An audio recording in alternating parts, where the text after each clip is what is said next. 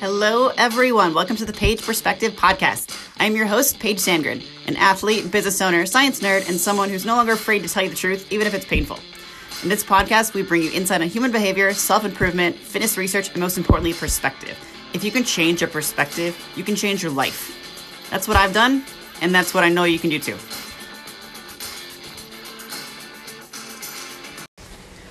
All right, hello everyone. So I want to talk about something um, that not a lot of people talk about, but I know everyone has felt before. Uh, this is being self conscious.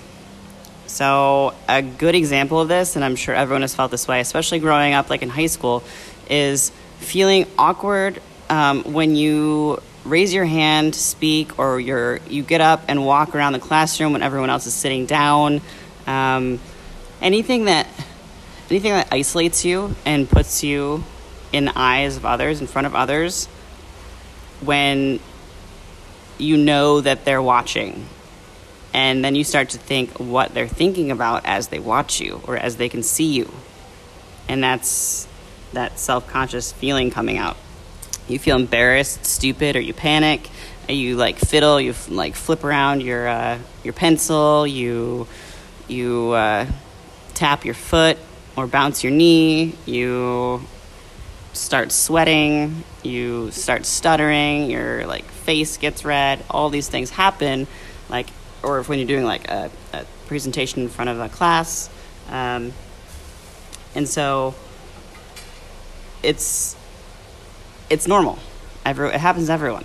Um, but the sooner you can be self aware of it, like I said, then you can be aware for next time.